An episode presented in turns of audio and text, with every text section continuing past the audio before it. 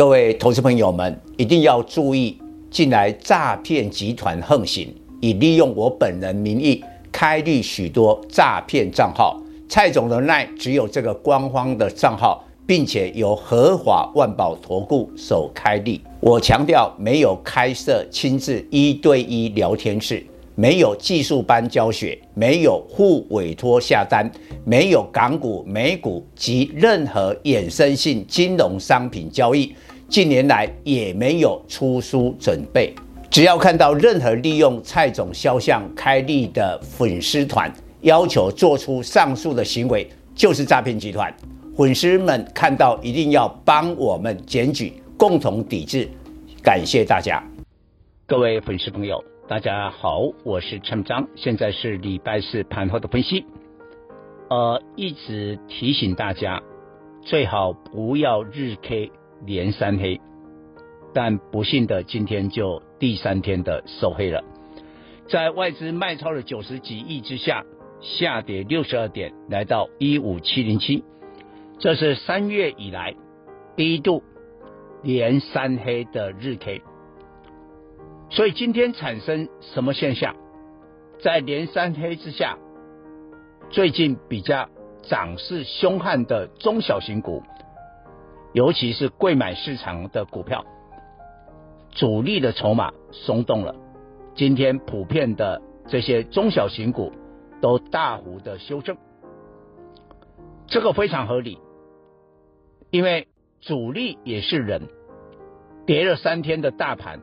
他一定会怕，他会把他手上的股票做一些减码跟调节。就今天来讲，当然不是好事，但是你时间往后，你来思考，这个筹码的换手，下一次还有机会。但是今天的盘是谁撑的？政府，台积电涨三块来到五一三，这显然是政府基金的护盘。再过来看华指，这个也是反映了蔡总统的减碳政策，亮灯涨停。所以今天这个盘面呢，都是政策的概念啊。但是重点是回来台积电法说会的基本面，我用中性偏多来形容。偏多的部分有三个，第一个，第一季的财报 EPS 七点九八。击败市场预期的七点六，这不错。毛利率、盈利率也超越了第一季的财测目标。第二个部分，大家最关注的，因为股价反映的是未来。第二季呢，以美元计价的营收，中间值是一百五十六亿美金，是季减没有错了，但季减只有六趴。这个市场大概估计就是季减六到八趴，符合预期。第三个部分，大家都担心 TSMC 呢会减少今年的资本支出，但是最后还是维持在三百二到三百六十亿美元之间，所以设备厂可能松了一口口气了。但是有一个部分让它呈现了中性。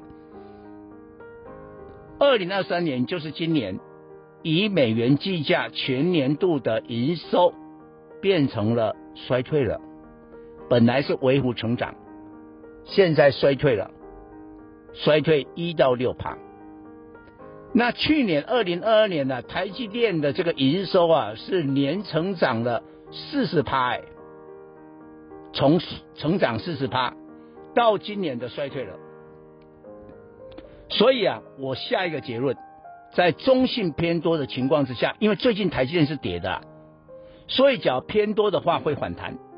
但这个反弹呢、啊，我也请粉丝要注意，假如回到了季线五百二十一，或有机会要回来五百三，再去攻五百四的一个今年高点，我看不容易。为什么？因为你会让人家觉得，尤其外资会觉得台积电今年。不再是成长股，所以资金还是会回来中小型的股票。我今年一直在讲有两个类股，EPS 比去年成长，军工、储能。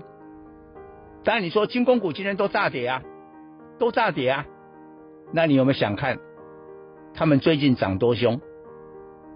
是不是要把股价做了一个修正？很多的军工股这样跌下来，五日线都还没有跌破哎，更不要讲十日线都没有破啊。但你不觉得军工股很奇怪吗？量都缩掉了，都缩掉了。所以只要时间一成熟，整理完了以后，资金会回到了军工啦、储能啦这些成长股。但是很多的股票是中小型的个股，所以大家要有耐心。我觉得做股票哈，一定要有一个习惯。我我觉得很多人都会讲说逢低布局，但实际上你都是追高啊。而且布局的话，挑对时间，比如说未来的一两个礼拜，密集的美国的财报，台湾也要公布财报，然后财报公布了以后，什么公司今年会成长，而股价哈，即便说哎短线它涨多了，但是你要经过修正啊，修正完了以后就是布局的时刻了。以上报告。本公司与所推荐分析之个别有价证券无不当之财务利益关系。本节目资料仅供参考，投资人应独立判断、审慎评估并自负投资风险。